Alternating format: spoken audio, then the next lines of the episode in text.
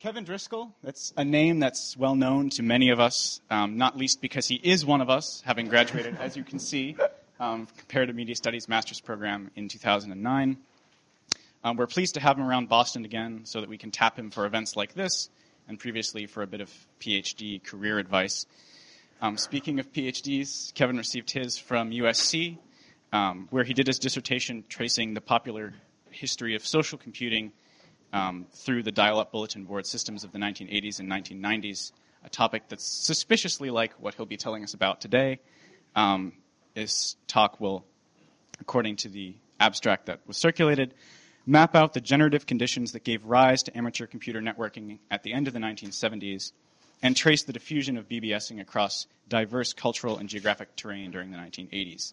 Um, in his dissertation, Kevin takes a deep dive into the history of and technology and sort of culture of bulletin board systems and their users in an attempt to reframe, I guess I would I would say, um, the history of the internet away from ARPA and Licklider and a sort of highly structured national enterprise towards something that takes into account the great impacts that amateur and hobbyist users had in the development of the internet and its sort of social systems as we know them today. Um, Kevin is now at MSR, where he continues his tech- techno-cultural research. Um, he's also working on a manuscript based on his dissertation, but um, oriented around the theme of the prehistory of social media. And he's designing a series of pedagogical tools that combine um, machine learning and communication studies through the process of data mining yourself, which is something I'm sure he'd be happy to answer some questions about after the talk. We're so pleased to have him here today to share his work with us. Please join me in welcoming Kevin Driscoll.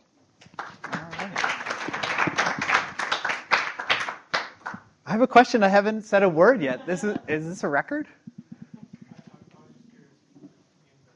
Yeah, let's see. Not the most substantive question you could have asked. Is there anybody who knows how to do this? I see chalkboard. Ah, how's that? Or maybe this? That'll do. How's that? Very good. Can you all hear me? Can you hear me in the back? It's hard. This room is like a funny tunnel. So I'm really excited to be here for many reasons, some of which you can probably imagine, but there is an interesting looping back to me sitting in the room and listening to other people speak and trying to figure out how to conceptualize projects and how to do research and like where a CMS person fits into the world of scholarly work. Like, what do we learn as CMS students that we can then take into what I conceived of as more rigidly structured disciplinary spaces like COM, although I was quickly disabused of that notion by people who are in things like sociology and history. Um, but I think one thing that we bring when we do communications uh, research from a CMS perspective is an attention to the boundaries and the edges and the little nooks and crannies where other literatures and other perspectives might creep in. And so, we also are fond of asking ridiculously tricky questions. So, here's a question that drives our time today, which is where did the internet come from? And in order to answer that question, you would have to have a pretty clear idea of what you mean when you say the internet. And I suspect that if we were to poll everybody in the room, we would have a variety of different, sometimes contradictory, sometimes incompatible, sometimes overlapping definitions of the internet. Now, what I know about the internet is that it matters a lot. Because when you ask people about internet use, they will tell you that it matters a lot to them. Internet use, whatever that means, we'll leave it open ended for a minute longer, is interwoven with people's everyday lives, all their activities and they will tell you if you ask them. So, of internet users, nearly half say that it would be very hard to impossible to give up. And if you generalize by looking at the data, that means one in four of people in America say this. So, internet matters. That's true. And here's what I think we mean when we talk about the internet all the things that we do with it. So, my guess is that you probably can't read that in the back. But this is this uh, axis right here is percentages. So these, this is from the Pew Research Center data, asking people what they do when they go online. And I've like collapsed some of that data here to focus on the practices that they mention. What are the things that they do with the internet? When they say internet use, what are the uses that they're talking about? And the things that you see are researching their hobbies, looking up information about the news, arguing about politics, getting health data, dating, finding jobs, figuring out how to fix something in their houses. All the things that people mention when they talk about the internet are things that happen at this cultural level. It's things that they do with it, that the internet facilitates, that it enables them to do. And yet, in spite of how deeply woven it is into people's everyday lives in all these different areas of activity, by and large, like we collectively do not know very much about how it works, where it came from, what are the different components technically or politically that make it up. And that gets to the place like this where, you know, pretty overwhelming majority of the users of the internet, people who self-identified as internet users, wouldn't be able to distinguish reliably between internet and World Wide Web. They would just say that they are essentially the same thing. And this is constant across ages too. So this isn't a story about generations. Young people are just as likely to have these ambiguous understandings of what they mean when they talk about internet as older people. In fact, we're starting to see some information that suggests that even the term internet is falling out of use. Okay. But I'm approaching this from a historical perspective. I asked at the beginning, where did the internet come from? So we know the internet matters. People tell us that it matters, and they tell us all these different things about it. And they must have some idea where it came from. So really, if you press people and ask them, okay, where does it come from? Just tell me where you think it comes from. They would be able to give you some kind of story. And there's lots of different stories. And the stories that they tell matter a lot. So this is where this kind of CMSE perspective comes in, which is let we can look at those stories, no matter how truthy they are or counterfactual they might be, and then think about what what comes forth from that. If that's what you think, if that's what you think is the origin of the internet, then what does it mean for you when you're doing all those things that are on that list, when you're sending emails to your family or something? How, did the, how does the origin story play in here? And we've been lucky recently to have opportunities to see this. So, in the discussion, hello. In the discussion of uh, net neutrality, of how we should regulate the internet, what you see are key figures in a particular kind of hagiography, hagiography of, of internet history, who are invited to speak about how the internet ought to work, how it ought to be regulated and governed. And when they do speak, whether it's in a blog post or giving testimony, they will always remind you of their place in a particular historical setting, in a particular narrative. So here you can see I've highlighted the part of this opening sentence to a blog post that appeared on the, on the Google blog, but authored by Vint Cerf, where he reminds you when my colleagues and I proposed the technology behind the internet, blah, blah, blah, blah, blah. So from a rhetorical point of view, you remind your listener, you are like recalling a particular history, a narrative that they might not even have. But you're saying, come on, this is common knowledge. I'm the guy. And so here, listen to what I've got to say. And this is not unique. So we see it over and over in this conversation. When I invented the web, blah, blah, blah, blah, blah. So, okay, origin stories matter. And the place to start, if you're going to do work like this, is to ask about what is, what is that story that these guys are referring to? Because clearly they have some consensus within themselves about how the story is shaped and, and who figures into it.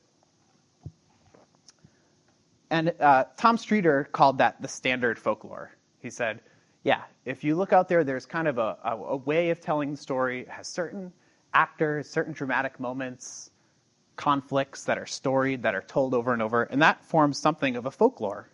And so it has some basis in the experience of certain people from certain perspectives, but we shouldn't assume that that is a universal history. So here is a, an image that I throw up here, and I'm not going to spend too much time on it because this is a little bit of a side quest from our main story right now. But in the process of doing a dissertation, you have lots of side quests. And so on this one, I wanted to know about this standard folklore question. So here I've picked three uh, representative texts that were from a corpus of texts that I looked at.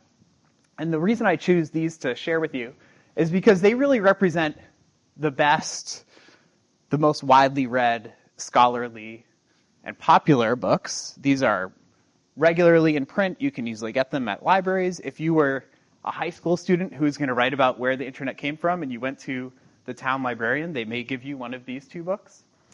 And then this example is, you'll see, dated 1993, before the commercialization of the net. And this was uh, a magazine, Fantasy and Science Fiction, that published a column by multiple different people. And one of those authors is science fiction writer Bruce Sterling. And he had begun historicizing the net, as he was calling it at the time, before most people could even get on it. So this column here, you'll see these numbers refer to uh, concepts. And, and as a way to explain this in, in shorthand, they are proper nouns, events, or institutions, or people. And so this overlap is showing how different ways of telling the story have certain features in common. So this kernel in the middle, that this little chunk right here where they all meet, that's the seed of the standard folklore. And as I add more text to this, that thing more or less stays constant. You have certain figures, certain events that they are there. So this notion of the standard folklore that Tom Streeter detected, we can see empirically how it is continually renewed over time. That as the story is told, with years passing in between it, there's certain characters, certain features that come back around and around. So if we go back to this origin story, this one represented by the standard folklore, we can kind of pull out some characteristics. Here I'm referring to it as the ARPANET origin story. Our, now, show me with your thumbs if you are not familiar at all with this origin story you would put your thumb all the way down. If you know it super well and you could stand up here and tell everybody, then you would put your thumb all the way up. So give me a sense of your familiarity with the story so I can use my time wisely. All right, cool. So, in the standard way of telling this origin story, and this is where we w- what we would see if we looked at those different tales, what you see is the development of this really interesting research network that brought together people from industry, from academia, from the military, who were doing computer networking research. And they're particularly interested in building robust networks that could connect machines that were using different operating systems, different communications hardware and infrastructure that could communicate over long distances, that would be reliable. And they developed kind of like the protocols and the technological habits that uh, continue to undergird the global internet today. And so this table tells us a little bit about the cultural and technological characteristics of that milieu. So we can see their host machines, that's the ones that are hosting the services and the content on the network. Those tended to be mini computers or mainframes. So you can imagine at, at MIT there are time sharing computers, like one computer with a room that has a bunch of terminals attached to it. And so that would be like a host. And that one computer would be very expensive. And it would require significant expertise to manage. The clients in this context are either what we would call dumb terminals, meaning not really computers, like a screen, a keyboard, and some communications hardware, or they are workstations that are used also by, say, uh, a physicist who needs to be able to model things uh, ad hoc. And all of these folks share a certain kind of political economy. The money that pays for all of this hardware and probably their food and rent also. It comes from grants, it comes from their salaries that they get from universities, it kind of comes from a similar pot. And likewise, they often have a social relationship that exists outside of this research. So it's like the people you see at conferences every year, the people that you read their journal, journal articles that you reviewed. Like there's a kind of social homogeny that exists here that enables and facilitates this research. It's critical to getting the work done. But it also means that when you go online on this network, you're not expecting to encounter much difference. You go online there and you kind of know who's there because you've met them before. Like behind the handles, it's like, oh, that guy, like I saw his paper, it was okay, whatever. Like you have some kind of fallback uh, social relationship. That's kind of different than the way that I experience the web and that I have for a while. When I go online, I tend to experience a lot of difference. Contacts with strangers, with people from backgrounds that are unknown to me. So I'm not seeing my social relationships necessarily reflected in this community. All right. So we've said a little bit about what's missing mm-hmm. political economy, sociologically. We kind of have some dimensions through which, when we look at this, we don't really see the internet of today. One dimension that we do see it is the technological dimension, so similar protocols and, and, and habits. But we really don't see the kind of the social shape that we experience today there. And we definitely do not see all of these popular culture activities there. So you wouldn't use the ARPANET to email with your parents because they are not there. you wouldn't be able to use it to buy tickets to the movies because the movie theater is not there. You couldn't use it to provide customer support for your small business because commercial activities are not allowed. So here again, the, at the layer of practices and culture, we, it's not a satisfying origin story for us. It's robust and it is rich when it accounts for institutional and technological contributions, but it's very thin on the side of culture. So, where is popular culture? Because you can't write a book about the early internet and not write about culture. And indeed, when we look at the best books about internet history, they do their best to account for this. So, one key uh, recurring component of the standard folklore is that the design of this early network, the ARPANET, was to enable researchers in one institution to access very expensive computing resources somewhere else. And you can see from a, like a government point of view why that would be desirable. Like you just gave millions of dollars to University of Illinois to put together a supercomputer, and you're like, well, it'd be pretty good if university researchers at other locations could use that computer. So the justification for the network is really clear. But in practice, what happened is that everybody used it to exchange emails, which is kind of funny because it's a really expensive way to have email, even at the time.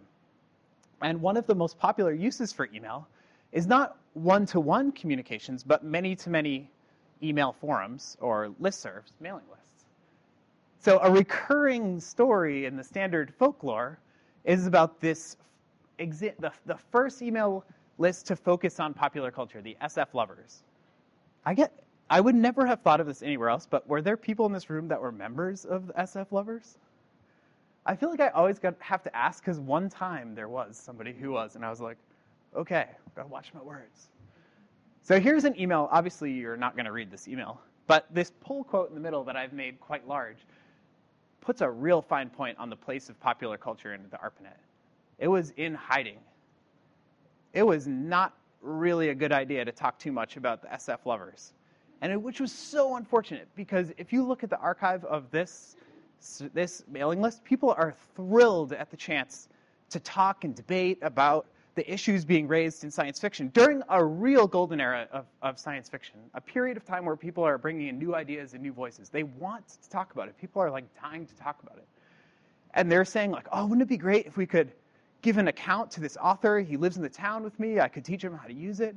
Or maybe we could um, print out the, some of the best messages and make a fanzine and distribute it at this convention. And this person, who's one of many who says this, is like, uh, folks, no, we cannot do that because if the people in Congress who are currently in the process of dismantling all public institutions under the Reagan administration hear that we're using the ARPANET to talk about science fiction, they are going to stop funding the ARPANET. So zip it. And when new infrastructures and new networks became available to support this kind of activity, everybody moved. The SF Lovers group, the community persisted, but it stopped using the ARPANET as its communication infrastructure because of a political economic characteristic of that early network. All right, so I think I've got you convinced that the ARPANET is a really good story for telling us about technology and interesting ways that groups come together to build them, but it doesn't tell us too much about culture. So where else do people go? You know, if we're polling people, where did the internet come from? The other place that they will tell you is Silicon Valley. So again, I was lucky doing this project that I had an event occur where people expressed their counterfactual beliefs about the history of the internet. And this was the death of Steve Jobs, where thousands of people thanked him for creating the internet. and even President Obama stops just like a, a hair short of saying the same when he says that Steve Jobs individually made the information revolution accessible and fun. So in these moments, people are revealing some of their counterfactual history, and it kind of made sense. For some folks, they think like, okay, Bay Area, yeah, there's like some cultural stuff going on there, and people value. They're sort of like a egalitarian culture, and that's kind of like how the web works. So, yeah, it makes sense. However, if we actually look at what products and services were being bought and sold in the time, if you purchased an Apple computer, it did not come with any communications devices or hardware. That was an additional purchase and kind of like a hard sell. So, for example, um, this is a, this is the packaging for the modem for the Commodore 64, which was a very affordable home computer at the, of the time.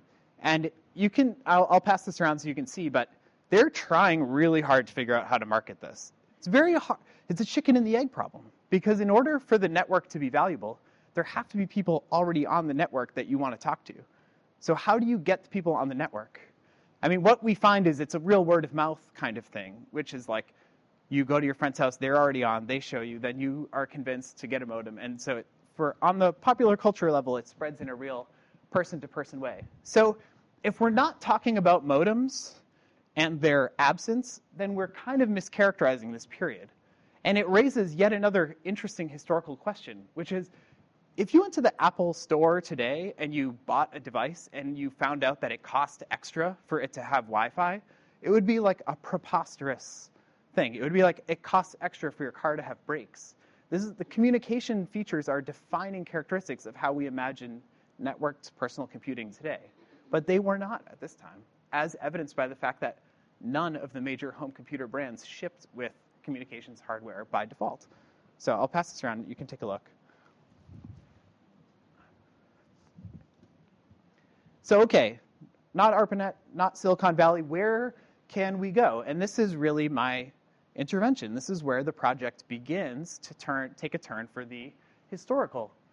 My argument here is that if you want to know, if you want a rich origin story for all of these popular culture practices, the place that you need to go are the small grassroots bulletin board systems that dotted North America during the 1980s tens of thousands of systems run mainly by volunteers and hobbyists out of their homes or the offices of their small businesses, church basements, or by after school clubs.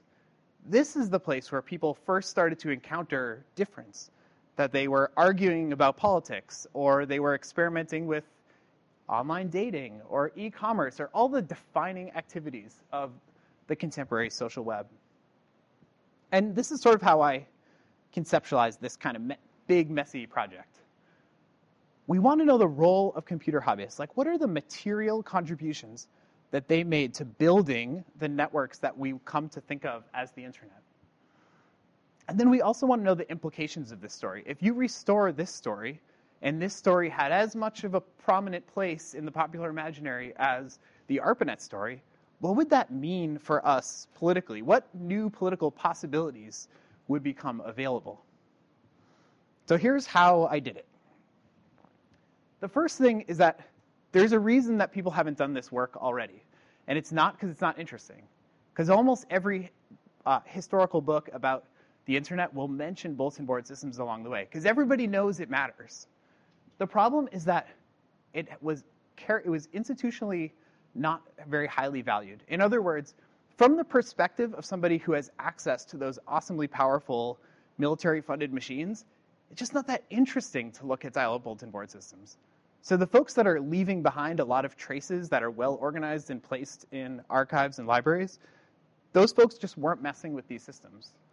In fact, there's evidence from when bulletin board systems got really big, they would have conventions and invite uh, folks who were kind of like big computer networking researchers to come speak and the people would admit they had never called the bulletin board system 10 or 15 years after they had become a dominant form of hobby networking. So that's one problem. Another problem is that the key thing that we care about, which is the messages, the, the chats, the files, the things that people were actually doing on the boards, were highly ephemeral. So even if you wanted to collect it, it was really hard to collect it. people didn't have the storage media needed. They just didn't. They didn't have big hard drives. It was really costly to like print out messages, and it's hard to know what would have been worth keeping. Like now, we want to know the everyday experience of a bulletin board. But from the contemporary moment of looking at the bulletin board system as a system operator, how do you choose which messages are worth saving and not? And indeed, when I look at the code of the bulletin board system host software, often it had like a set number of messages that could be stored. And when you got to the last one, it just went back and wrote over the first one. And so the histories were being written over by the very activity. Like the more lively the board is, the more likely it is that we don't have a record of all that went on there. So we've got a challenge. But fortunately, the same kind of popular culture, the same technical cultures that we're interested in documenting have also grown to include a kind of amateur preservationist activity. So this is a snapshot from a ham radio swap meet. And there are ham radio swap meets in most big cities. There's one at MIT on the campus. And this is a place where a distributed archive of hobby technology comes together. It's where it is manifest. And so there are no finding aids and there's no easy indexes for us to use. But when we go to these places, we meet people with expertise and experience and excitement who have an interest in finding and preserving these sorts of materials. And so, in a way, this is, these are the kinds of archives that I have to work with, and I presume some of you soon will work with when you see how important and interesting this research is. And this is reflected also in online spaces where people build websites that serve as kind of uh, nodes in this distributed archive, some of which are just lingering. They were contemporaneous with internet uh, bulletin board systems of the 1990s, and some of which are more reflective. So if you see this uh, top left corner, the BBS mates, you're just seeing mates. That's, an, that's a database of bulletin board systems organized by their names and their area codes, their dial up phone numbers. And it's like the, in the about page for it, the person says, Did you lose contact with your friends? Here's a place for you to find each other again. So there's a, some memory work that's only recently started to happen that we can, that we can interface with as researchers. But the interface has some tricky ethical territory that comes along with it. It's hard to know from a researcher point of view how we relate to this distributed archive. The relationship to a library archive is a little bit more clear. But here's a picture that I took from someone's home looking at a, just a piece of the collection that they have amassed. And I, when I encountered this, I was, I was feeling like I should turn away and run because it was frightening. It was like, whoa, there's a lot of stuff here, and it is not organized, and I don't know what to do about it. And then what I learned through kind of spending time is that there are ways that these materials circulate that have labor uh, in, attached to them. And so there become certain figures in this community who are bearing a very large burden, who are kind of the, they're serving a middle role between the formal collecting institutions catching up and starting to build, uh, house, and, and house these things, and their initial production. So, in the case of this person, part of the way that their collection grew so large is that they got a reputation in the community for somebody who values in preserving these materials. And other people would send them boxes, unsolicited boxes of stuff, along with notes that said things like, I know that you will take care of this. It was so important to me. I held on to it for 20 years. Just putting this incredible emotional burden on this person to be the, the steward of a community's history. This is uh, another place that I visited that is full of computer ephemera. It is a storage container that was funded through the crowdfunding platform Kickstarter. And this is a picture of me inside of it where it was below freezing and we were going through all these materials. And while I was there and I was literally freezing to the point there was blood coming out of my fingers, I was thinking about materiality, sure. But also, like, how, what is my role in that moment? Am I just a researcher doing archival work? Because we're having conversation while we're working. There's a level of intimacy that's going on here that was unexpected to me. I didn't think of this as an interview or as an ethnographic moment. And so this is a challenge that we will have to continue to take up. And this slide is a bit of an invitation because it's we're in a local institution. And so some of the materials that I've collected are now in a very small uh, bookshelf that's in the One Memorial Drive building nearby. And so if any of you are interested in this work, you should let me know and you can come and visit and take a look at some of the materials that I've collected. Okay, so I described a lot of work. Some of it was mine, a lot of it was other people's, but it enabled me to put together the pieces for what I think is a pretty compelling alternative origin story.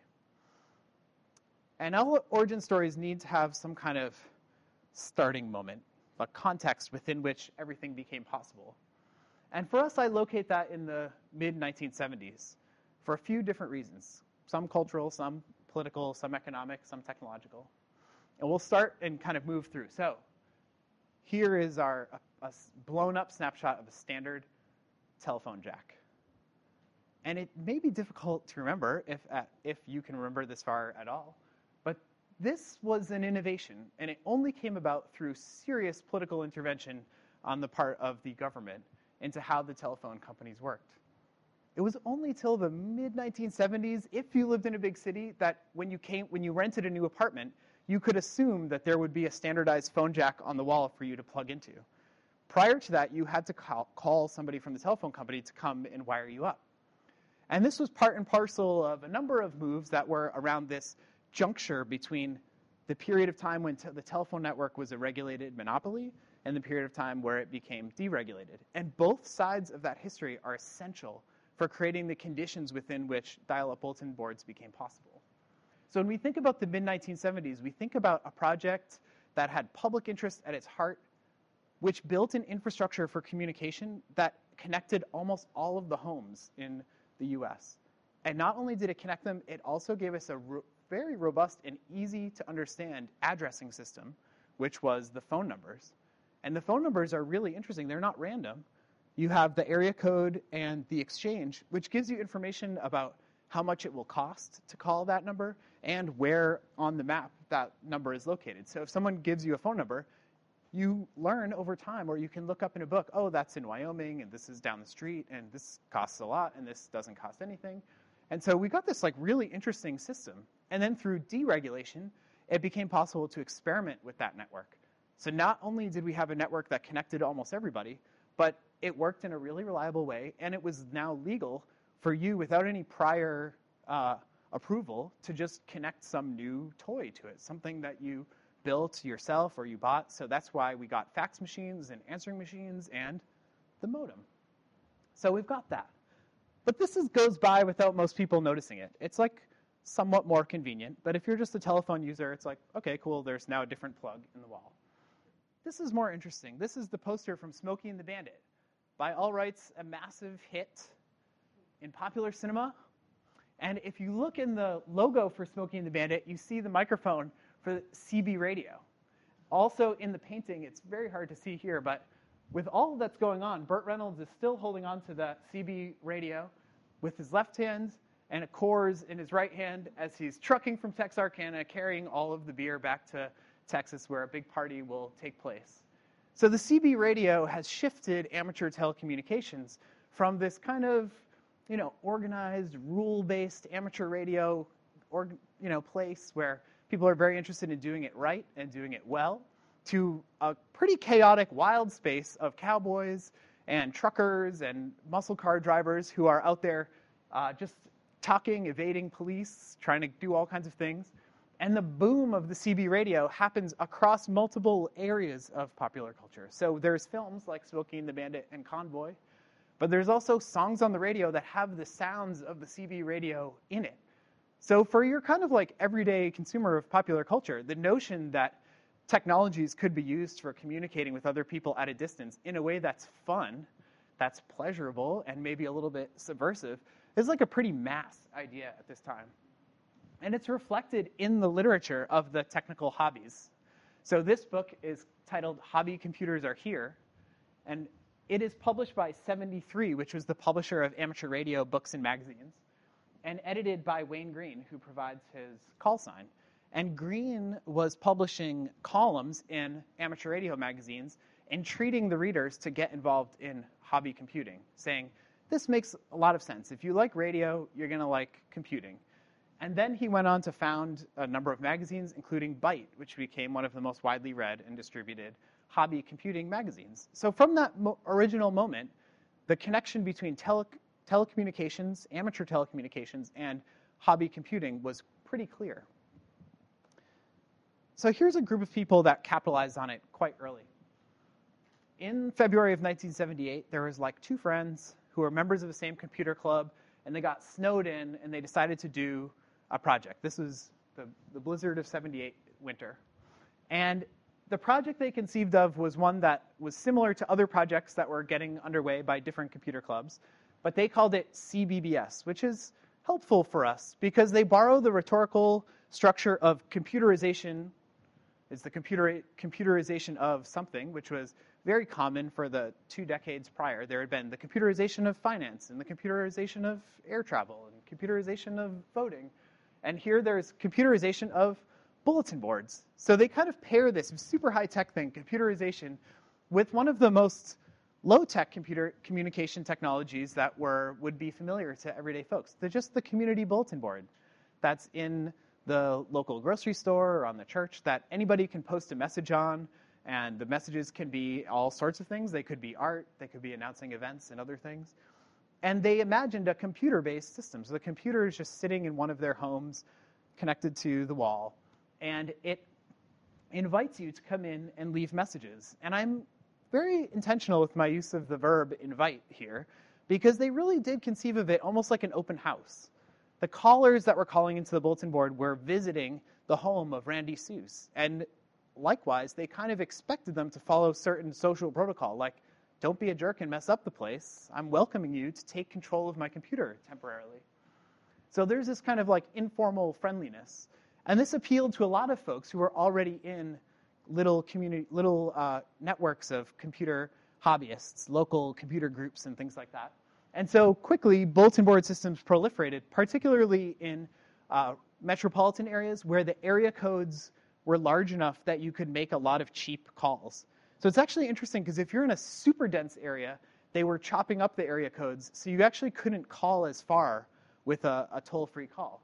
So you may be living in a place like this hypothetical person where you have two bulletin boards nearby and you can have different accounts on them, different names, you can have a totally different personality. So the bulletin board system notion, this network of small networks, an internet of sorts, gave people a lot of flexibility about how they presented themselves and how they engaged different communities. So this is a chart, and I use this chart instead of making my own because this was made by Jason Scott, who's a well-known uh, enthusiast of, of, bulletin boards and also a, a documentary filmmaker who made a documentary about them. And he estimates that there are over 90,000 BBSs at peak time.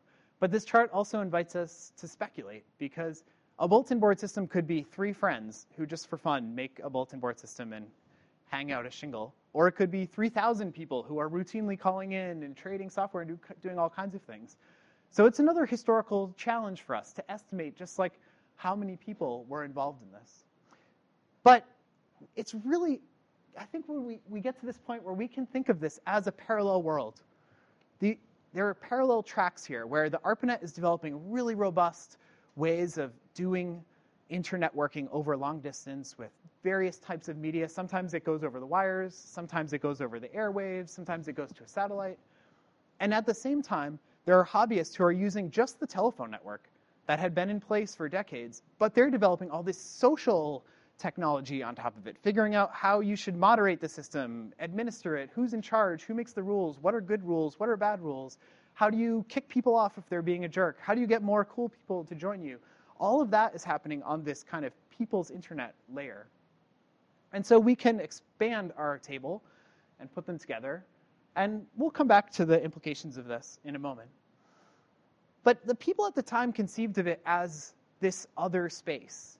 And the owner, owning a modem and using a modem was really a mark of distinction. So people would say, I'm a modemer. I'm not just like any computer user. I have a modem. I'm part of the modem world. I go modeming. I do this thing that's different, that's unusual.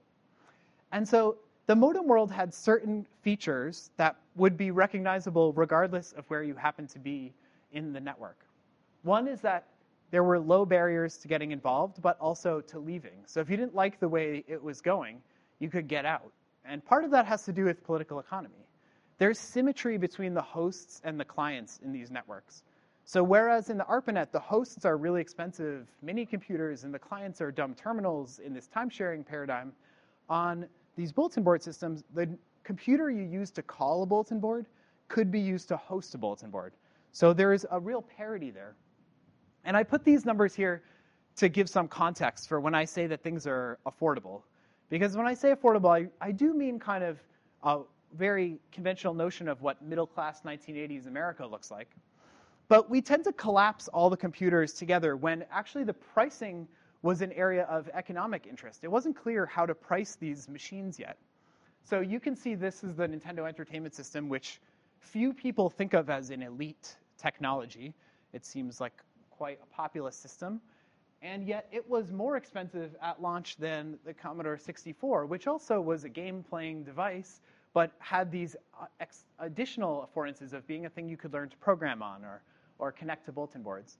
There were, of course, very expensive systems like the IBM PC, which traded on the business reputation of the IBM brand, and the Apple PC, which did, did aspire to be this very expensive kind of elite uh, cultural product. So both of those cost as much as a used car would. Now, this low cost had caught the interest of folks who are interest, who build networks, and one group of those are political activists. So here is a book that caused some controversy upon its release among folks who hoped that BBSs would achieve some Wall Street legitimacy. The Anarchist Guide to the BBS, where the author says that the BBS is the $500 anarchy machine and specifically mentions that you should go to thrift shops or businesses that are closing and see if you can buy old machines. So he's like, the central activity you want to do here is chatting and sharing messages with people. And he even says, amber letters read as nicely as red, blue, and purple, and a monochrome system is much cheaper. So there is this awareness that even when we do this kind of economic look at the history and look at the prices, there is a second life that a lot of machines had that's invisible from the, the industry level metrics that are available. And this low cost led to a distribution of ownership over the in- infrastructure. So this is a BBS that I, that I came across during the, my archival period of research. And this one ran for 10 years on the same Apple II. But yet it was lively and it was beloved by its users. And it was not interested in technical innovation, but the, the four people who found it, two men and two women, were really interested in creating a system that was accessible by many definitions of the word. Accessible both in terms of disability and accessible to people from different social strata. And so when they realized that women who were going on other bulletin board systems where they were soundly outnumbered, this is an overwhelmingly male pursuit, they created a women's only area on their bulletin board system and in order to enter the area, you had to be verified by a voice phone call or a face to face meeting with the women who were in charge of moderating the area. And in reflecting on this period of time, the uh, founder of the board said to me, like, oh, yeah, I still to this day, I have no idea what went on in that. And it's interesting for him to say that, considering that the machine was in his home. So it was there's the disk whirring away, and there's phone calls coming in, and people are accessing this women only area and he cannot see it because he's locked himself out of it programmatically. And this is a system that people remember fondly because of that. And it also encouraged them to meet offline. And, and so many of the people here lived around Indianapolis, and they would monthly get together for, you know, like pizza parties and stuff like that. So there was a real move uh, for the online and offline distinction to be continuous. And that reflects kind of like an affordance here that's not immediately obvious, which is because of those low barriers, and because there were people owning different nodes of the network and managing them differently, you had a lot more autonomy over how you behaved and how you experienced this system. So when you visit the home of somebody who's hosting a BBS, there's nothing abstract about where your data is stored. You know where it is. Like literally, it's on that brown desk in the corner of that room in that house, and I know the address, and I might have even visited it. Which is such a contrast to the way that our data is evaporated into kind of like a cloud imaginary that we are hopefully thinking is, is ubiquitous. There were advantages to knowing exactly where your data was stored. So you might choose to do conduct certain types of communication on this node that you wouldn't on that node, and, and vice versa.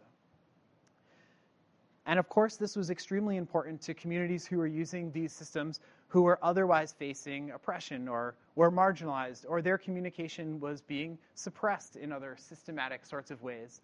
So the gay and lesbian BBS list, which was compiled and circulated monthly, is organized by area code so that you can easily locate a system that is near to you. And there's lot you can think of lots of reasons why a system that is geared towards gay and lesbian users in the 1980s, it would be helpful to know if the system is nearby. Not only is it cheaper to call, like you have an economic reason to do it, but there's also a chance that those people are dealing with conditions that are unique to that region. There may be laws in place that are not in place in other states. There may be uh, commercials on TV that are offensive to you, and you want to talk to people that are nearby about it. So it creates this safe space to go where you know you can assume that the other people there are facing similar regionally specific conditions as you. And so, with these kind of characteristics in mind, let's go back just as a, a way to conclude and think about this recent period we've gone through of saving the internet. And here's an image of activists protesting outside the FCC in advance of the ruling about uh, net neutrality rules who are saying keep the internet free. And of course, after listening to me gab for 45 minutes, you're asking yourselves, oh, well, what is the internet that you're talking about here? Is it the internet of bulletin board systems with all these locally specific, tightly managed, very hands on, face to face types of relationships? Or is it the highly centralized, vertically integrated walled gardens that we tend to commit our very valuable intimate communications to today? And I'm going to go one step further and show a material link that exists between these two worlds. So, some of the biggest bulletin board systems that were thriving in the mid 1990s were providing some limited internet services. So, you could dial in and then you could send email. Sometimes you could use what's known as SLIP and create a kind of IP connection, so you could use Mosaic or Netscape or something like that. And what's so funny is that many of these bulletin board system operators saw the, that there was a potential to make money with this new information superhighway bubble. So they would create corporations and give them much more staid names. So Crazy House BBS became the first internet service provider to serve this west coast of Florida around St. Petersburg. And they definitely didn't market themselves as Crazy House when they did that. It was a business friendly ISP. And they grew through this period. And the bulletin board system stayed but it also facilitated this internet access. So the telcos, the big entrenched telecom companies, it was not a priority to bring high-speed internet access to St. Petersburg. So the guys that ran the Crazy House were the internet. There's no distinction or rhetorical moves that we have to make. They provided internet service to these communities, large communities along the Gulf Coast. And there was money in it because the big ISPs, when they decided to come in, they would see that this small grassroots ISP was already there, and it made a lot more sense to buy them out. And there's lots of good economic reasons to have these huge monopolistic ISPs because they can take advantage of network externalities and other sorts of things. But what that does, that moment of acquisition, is that it ruptures the clear material and cultural connection between the 1980s grassroots systems and the communication systems we value now. So here we are back at our keeping the internet free. And we can move forward with our activism and our advocacy with this enlarged imaginary.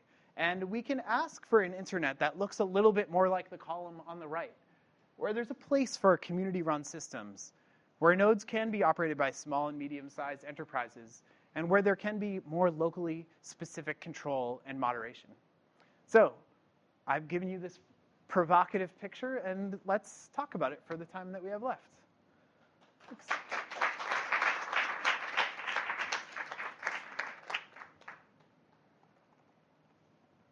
Questions? Yes.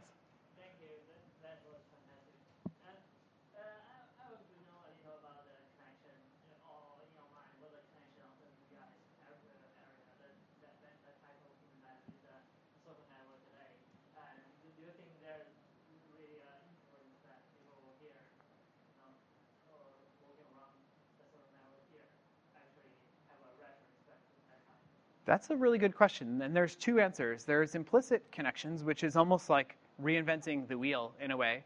So I think, for example, uh, Yik Yak recreates some of the regionally specific conversation that happens on a BBS. But it's not because the founders of Yik Yak used BBSs. They were children at the time that this was really thriving. That's one answer. Another answer is where people moved and they took their experiences forward. And so there you can see it more in the discussion of larger scale systems where, um, and in, in a way, this happens more in places where the BBS period lingered longer. So for, uh, you know, I have like Google alerts for tons of keywords related to my research, and something that's really striking is that there's a lot more memory work happening among Russian language uh, computer hobbyists than among English language computer hobbyists of remembering some of the big BBS networks. And even like simple things such as putting side by side the Russian language uh, Wikipedia pages for certain big networks and the English language pages, there's just so much more memory work going on. And so what happened there is sometimes people use the exact same handles or names from their dial-up systems in a web-based forum or a subreddit or something like that. Like they have a continuous identity that hops as the infrastructure is beneath them change. So yeah, there's some implicit and some explicit connections. Yes.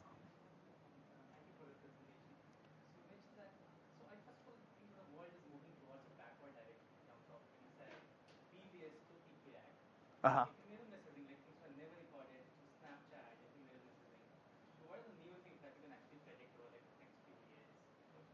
Mm, this is a really good question. So, you know, I'm interested in Reddit, and like we've been talking, Lana and I have been talking about Reddit a lot recently, and um, so I will share with you like a uh, so Lana, who's another CMS alum, and I have a paper that is about um, interest-driven message boards, like independent websites that people go to talk about a shared interest. It could be sports. In the case that we looked at, it was about gem collectors, and there we suggested that it was theoretically useful to imagine all web forums as a single socio-technical phenomenon that we called the decentralized social web. And that gave us a reasonably shaped unit of analysis to compare that against something like Facebook. So what's interesting to me about Reddit is that it occupies this middle space, where to me Reddit is like economic enclosure of that decentralized activity. Where Reddit provides the tools for you to start a forum, and it looks a lot like bulletin board systems. And in fact, one of the places I go to see retro computing enthusiasts talk about BBSs is on a subreddit called BBS, which is just too recursive for me to manage. Uh, but there you see like that could be administered in a decentralized sort of way that would allow some of the full autonomy of this dial-up system but there is an economic reason that it is fully enclosed and owned, and that's partly to centralize all the data in a common store that's accessible to only a small number of people. So I can see why that is happening, and I don't expect that to stop soon. But I do expect that people will start to fragment their conversations across many different platforms, and that's not really a prediction because that already happens. That you look at your phone and you have like nine apps that you can send me a message on, and you decide in the moment, well, Kevin and I talk about sports on this app, and we talk about work on Gmail, and so I click on that and I send the message. I have many different channels, and the channels have different symbolic meaning uh, attached to them, and the messages that come through them are, are shot through and laden with those meanings. So that's what I think. Yeah.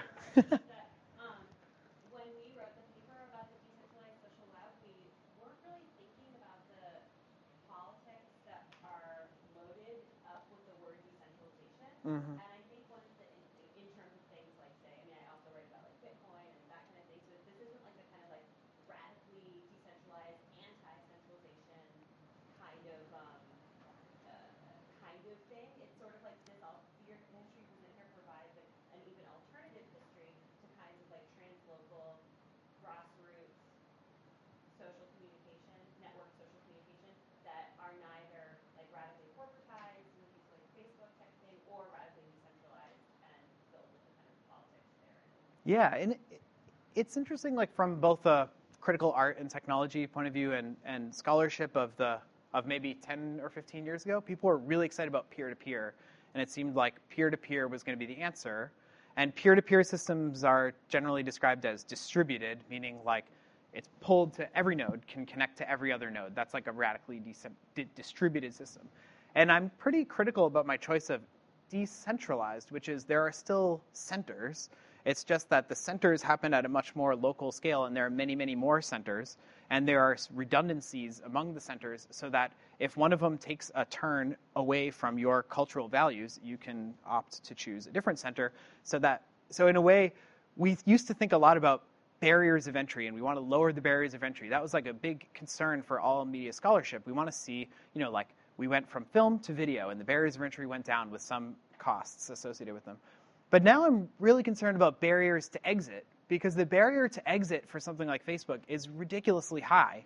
And so tons of people stay no matter how unhappy they are with the way that the system is governed and the poor stewardship of our public culture that happens in that place. So I want to think about systems that have lower barriers to exit, even if the barriers to entry are a little bit higher, which really is the case for some of these kinds of things. Yeah, maybe. yeah, David.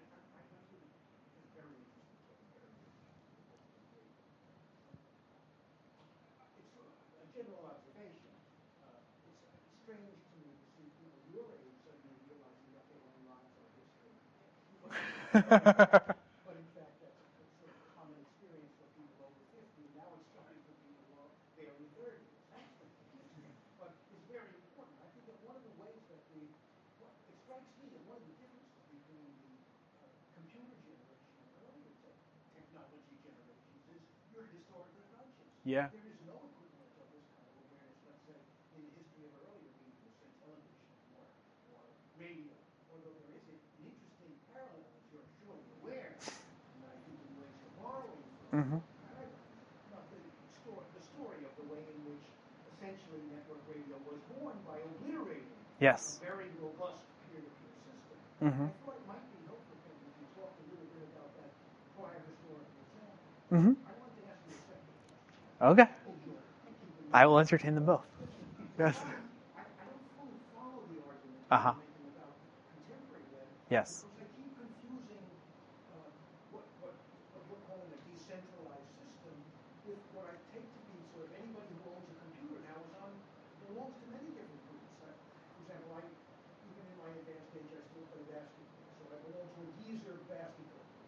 I don't fully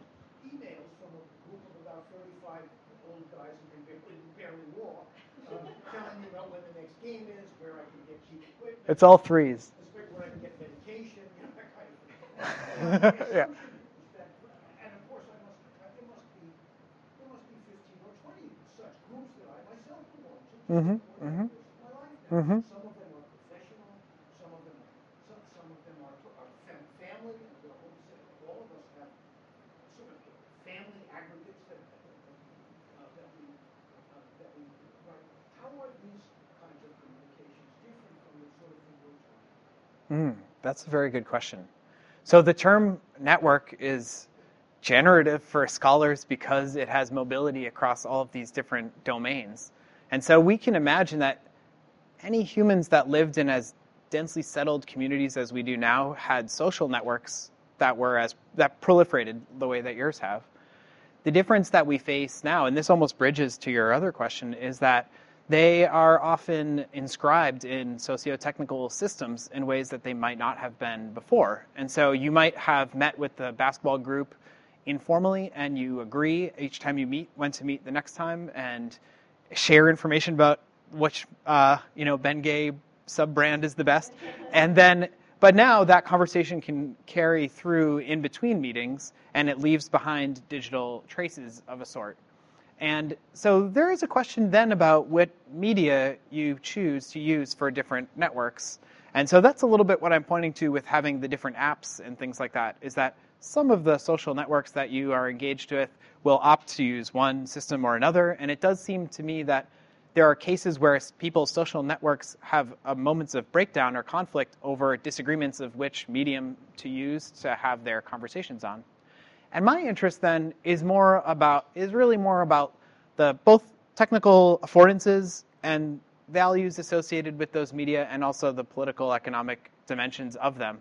And so if your basketball group is having small but not insignificant like economic externalities for this corporation that is sending its its its profits overseas so as not to pay the taxes that will then make sure that there are nets on the the hoops at the public basketball court. That has some significance that is historically uh, unusual. Um, so that would be one answer. The other thing about history, which I lo- love talking about with hobbyists, because some of what drives the computer hobbyists is a sense of loss, which is like, I, this thing was so important, and I was part of this big network, and it was huge, and there was thousands of people there. I swear. And you will even see, like, when you start looking at, uh, say, blog posts that are about violations of privacy on Facebook, if it, I don't, I hesitate to say that there is a law, but I would almost predict that when the comments get above like a thousand or so, someone will eventually say, "Boy, I wish we could go back to those BBSs." Haha! I bet I'm the only one who remembers that. So there's this like very unusual social memory thing that's happening with folks there. And so sometimes those, the, the people that would be likely to utter something like that will be like, oh, we're losing it, but at least you're, you're engaged in documenting it or saving it. And it's like, we might be losing it, but we're losing it a lot less than people who are in disadvantages positions of various kinds ever did before. So doing social history of computers of the 80s, it's like we got tons of stuff. yeah.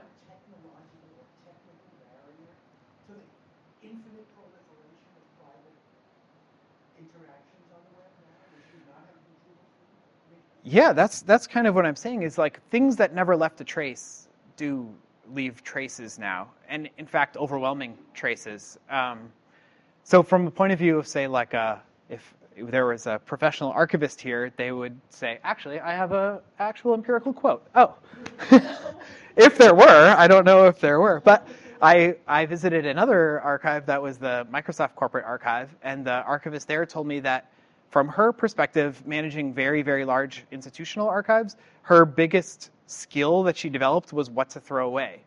Because there was like, every time they released a product, there was like 50 language versions of it. So did she need to preserve Excel for each different market that they sold it in? Or was it okay to have one version? Or should she make a digital copy of each and just save one box? Like, very unusual kinds of archival questions, which are not scarcity driven, but are driven by abundance. Um, so that's from a corporate history point of view, but from a social history point of view, it's similar. It's like there's a lot of evidence, but the shape of the evidence is very unusual. And like from a, you know, I'm thinking about this in almost like a stat- statistical way. It's like we've got these like bits of data, and we're kind of trying to fit them to a curve, but we're missing all these different parts. And so an example of that is the materials that I rely on are often preserved by video game enthusiasts whose sole goal is to be able to play old games. And on the road to being able to play an old game, they may produce some knowledge or technology or software that then I can use to recreate or simulate an old bulletin board system. That was not at all the goal of that community. So uh, if people like that become aware that BBSs are important, they may come across the software and save it. But by and large, you can go and get uh, you know, a torrent that has every single Commodore 64 game known to man but try to find all the Commodore 64 communications software, and it's a much trickier terrain. So there is some interesting stuff that goes on in terms of what gets saved, and it doesn't fit previous models of deciding what was worth saving, but it doesn't mean that it's wholly egalitarian or like universal either. So been, I mean, there is a dialectic at play in the internet at large, which is the internet is forever and it will embarrass you 30 years from now and it never forgets. That's like one strain of conversation. And the other strain is you can't find things twice and it's gone and there's too much stuff and it's info glut. And like these are polar opposite, like totally contradicting perspectives that people hold at once in their mind as they use the things. Yeah, they both can be true. Yeah, very great questions. yes.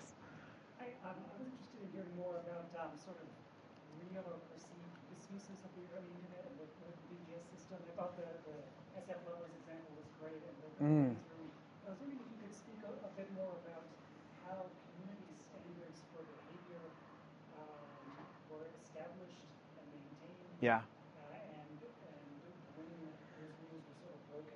Yeah, that's a good question.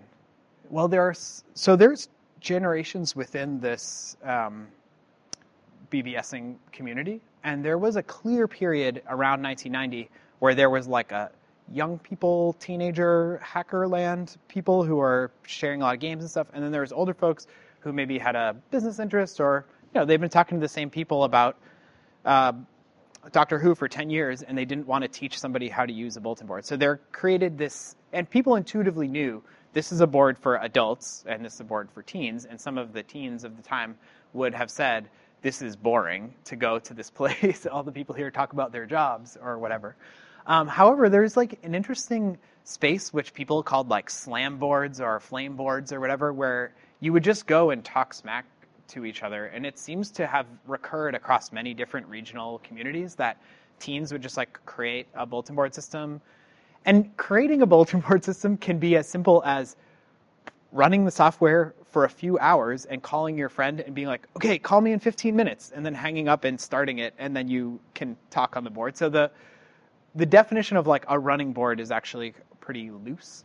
And um, there was even games and other sorts of things like formalized games that encouraged like board versus board wars where people almost like graffiti crews fighting with each other like go and try to crash the other person's board and things like that and the i mean it's actually a sad end to the uh, tardis bbs that i mentioned was that um, there were some local kids who figured out a way that you could uh, break their bulletin board and take it offline and it, it's almost too perfect for me to tell. I'm afraid you won't believe me that this is the story, which is that newer modems were so fast that when they co- connected, the handshake sound confused the modem that was being used by the TARDIS BBS and would make it hang up and then crash the board. So merely like calling added with a 9600 BPS modem would crash this board by a quirk. And at that time, the person who was running it didn't have the technical expertise or the the time to fix this problem. And kids broke it and like took it down week after week. And he even called their parents and was like please like stop your child from doing this. And the parents got really mad at, at him and said no. And then there was like threats of police and stuff. And eventually the callers assumed that the board went offline. And so they stopped calling. And that was this like petering out point for that community which is really sad and it, and so there there were these things where sometimes technology and and and social norms met in this case. So like flooding a chat room is an example of that. Like just or uploading, um, you know, like disgusting pictures of of victims of crimes or something like that, where you're intentionally taking advantage of the affordances of the system in order to make it work less well for other users. Um, and there are text files that circulated that were somewhere between like an FAQ or a guide that suggested things that you might do as a system operator or moderator to um, prevent those things from happening. And like verifying callers by voice was a really common one. And in fact, later bulletin board system software implemented the feature, which is really neat, where it would like you'd call in and you'd say, "I'd like to become a member of this community," and you just leave your name and phone number. And then when the person who ran the board came home, there'd be a queue waiting up, and it's like, "Oh, these three people called in," and then you just call them. You're like, "Oh yeah, I'm Jim. Yeah, the board is about video games, whatever." Like, and then they would get brought in and and people at the time didn't really speculate explicitly about this, but I think it's a reasonable assumption to make that there is something that occurs with people in a social, socio, social psychological way that if they've heard your voice, it alters the experience rather than just coming in anonymously and like you have no orientation into what the purpose of that system is at all. And there are a small number, and I have them in my little library if anybody is curious about this like moderation stuff of books that are about running bulletin board systems. So, like this one is how to create your computer bulletin board, and it's one of the first ones, and it, it includes a lot of, of code to bring it online, but says like nothing about how to get callers or how to treat them.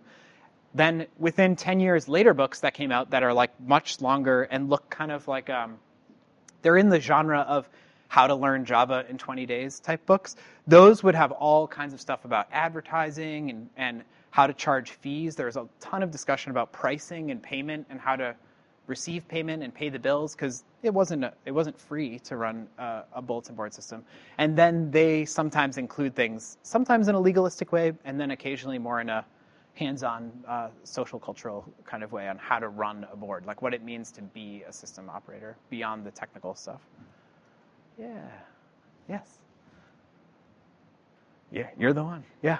I, I wonder, where, um, as I understand this, the BBS was very national, so there was no overseas communication, or was there? And if there was some kind of, when you are, do you know more about Yeah. with Europe, for example, or well, because I think yeah, you said World Wide Web. I think this World Wide Web, when you're looking at the social aspect, it's not worldwide because you have bar- barriers.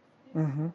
For example, language or scripture or letters that are different. So, um, coming from a from a country non uh, English speaking country, Mhm. where you have barriers that are quite small, and even if you are looking at my small country where I'm coming from, then you're yeah, you have a kind of regional um, worldwide web.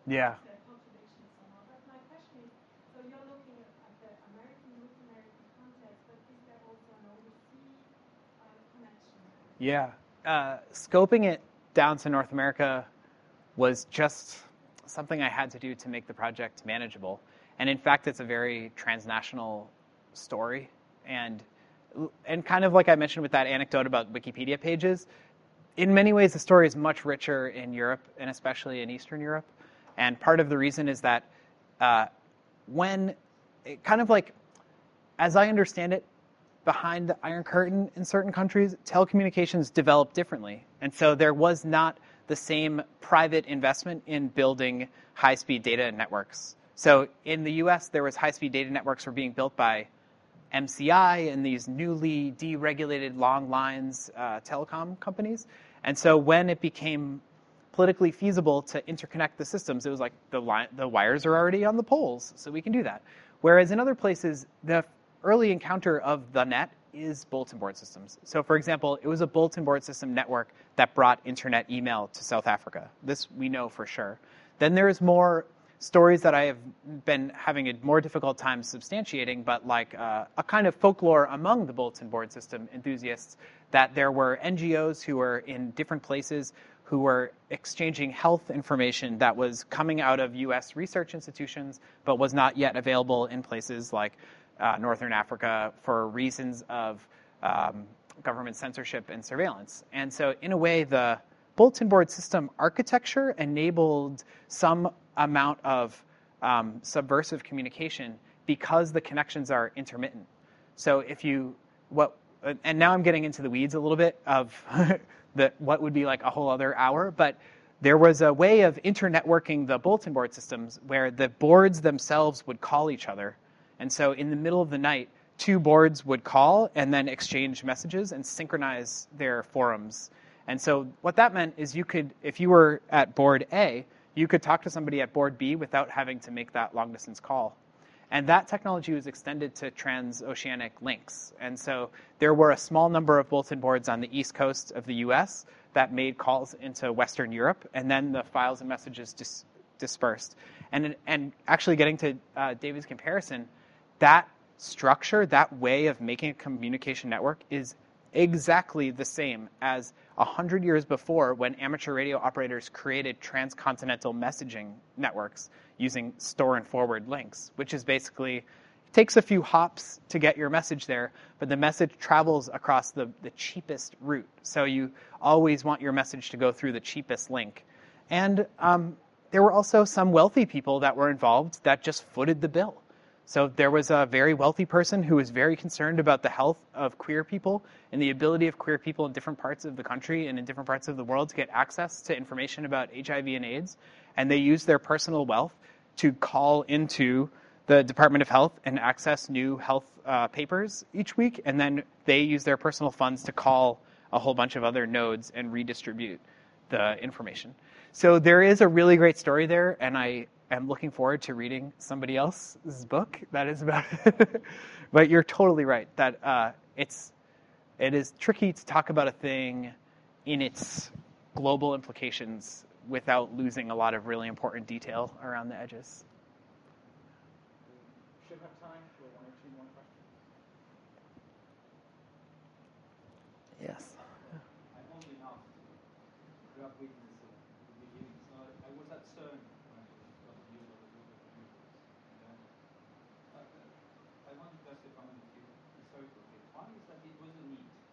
Mhm. You know, the big science was generating so much data that if I think need to change, that was something that was needed, Yeah. not an accident. But Yeah. it was something very clear. And then, then automatically all the universities connected to this. Mhm. Automatically. It was a big way to exchange data. Yeah. Uh, the main concern we had at that point, I remember, was that it remained free. It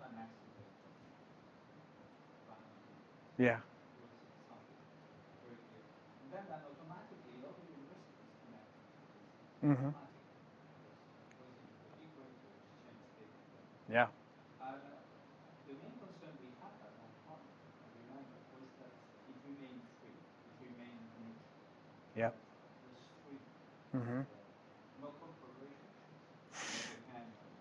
It was Yeah. That's why this picture, if you show, is there because we have grown used to the fact that internet should be neutral and free. Yeah. And this is because the origin was there. Yeah. And uh, I have just a funny story. Sure. Yeah. That Sun decided to keep one, a copy of every page that was in the grid. Uh huh. And it was very funny. right. You know, and you check all the. That's very funny. But after one year, they had to stop. Because of the dubious uh, content. I'm sure. Yeah, I'm sure. Not because it was because uh, very dubious. Uh, my final comment is for the future. I, I think that there is a lot of emphasis in the discussions on the people, and I do think that the future will be related to machines. Mhm. How they relate, how they will start to take intelligent decisions, and how we will handle our relation with Mhm. machines that take decisions. Yes. I.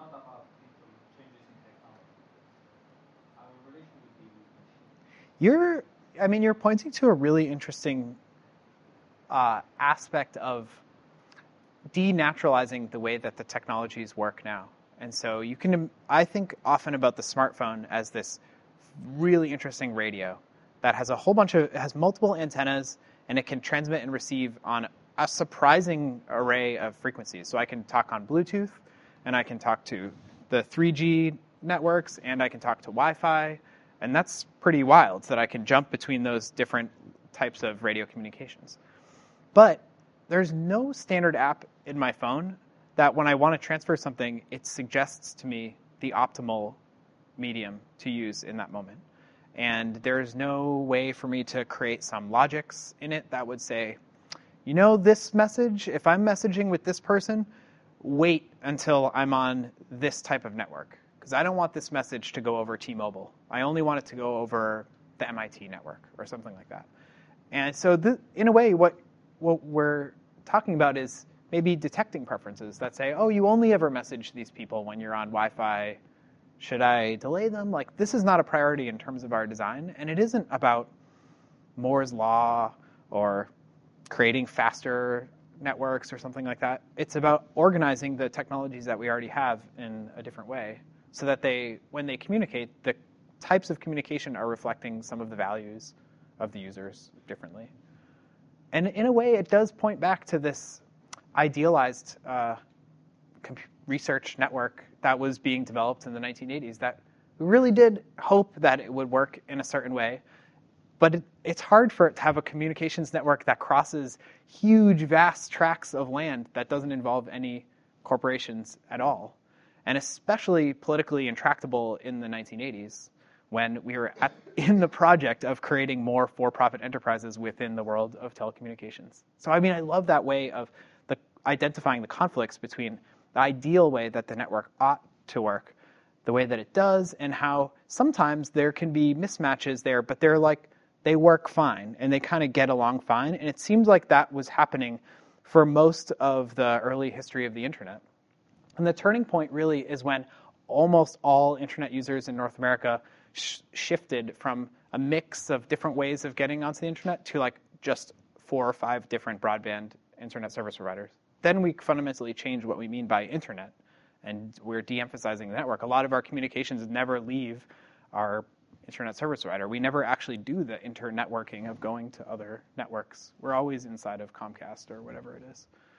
So yeah, I'm very curious about futures that have more internetworking involved in them, where I know that my communications are traveling across different kinds of networks, and I have some sense of the values and purposes associated with those different communication media. Yeah, cool. Oh, Sure, I guess. Dessert. follow-up to that. Yeah. What do you think about the type of content that will be shared? Um, do you think about humor, news, controversial, arts, personal anecdotes, sex, sexting, videos? What do you think? All sexting, all the time. Exclusively sexting, I think. Yeah. Yeah, I mean, uh, it's very interesting to play the role of both scholar and political activist or advocate. So, from a political point of view, save the internet. I want to have net neutrality rules in place. But from a scholarly point of view, I can see that this camp- political campaign made strange bedfellows, where I'm sitting alongside of major media corporations. That's weird. I, I wouldn't have thought that that would necessarily happen. And why should the internet be neutral for television companies to send television shows to me? We already had networks and means of sending television shows around. So why is the television, the use of the internet for television, now crowding out all of those popular culture activities that you just mentioned, be it sexting or texting with a family member? So, you know, I do think that there's a way that we can operate um, on both levels, and there's expediency and instrumental, practical realities that we have to confront as uh, political actors, and then there's also theoretical dreams and imagination that we have to come into uh, bring, into the picture to imagine what an ideal system would be. And in an ideal system, um, Netflix is seen as an extension of television. It is a mass medium. It is, it is not the same as point to point communication. YouTube seems to occupy different spaces, but YouTube caters through its structures and policies to ma- entrenched mass media companies. So, and this isn't to say that uh, mass media companies are bad or something like that, but they are fundamentally different political actors than individuals or nonprofit groups or church organizations. And treating them all the same seems to be a radical shift from the media, the way we've managed media in the past. Sure. So when you're talking about like this is a crowdsourced where like all of us were like, you know talking anonymously on something like how do you think we can like, create a meaningful content among like ourselves? You know, talking about texting, do you think like that we could do something to stop it and we just move that content to a very, very meaningful one? Um, I think sexting is extremely meaningful communication. I can't. I don't know what to say about that. I would not want to uh, a cessation of sexual content online. And it's funny. And I'm engaged in another project about uh, Minitel, which is often which is a French state-run network that's often remembered as a highly censored network. But the state had no interest in the sexual activities of its users, and in fact, that was the first like major uh, system for online sexual content. And lots of people had really nice affairs through that, I'm sure. And they wrote songs about it that you could hear in the club and stuff like that. So, you know what I'm saying? Like, people are going to use the media for whatever social needs that they have. It could be transferring data files, it could be finding somebody to hook up with. Those are both really important, valuable uses. So, I don't know what will come from that. All right. Well, let's thank Kevin again. Oh, Thanks.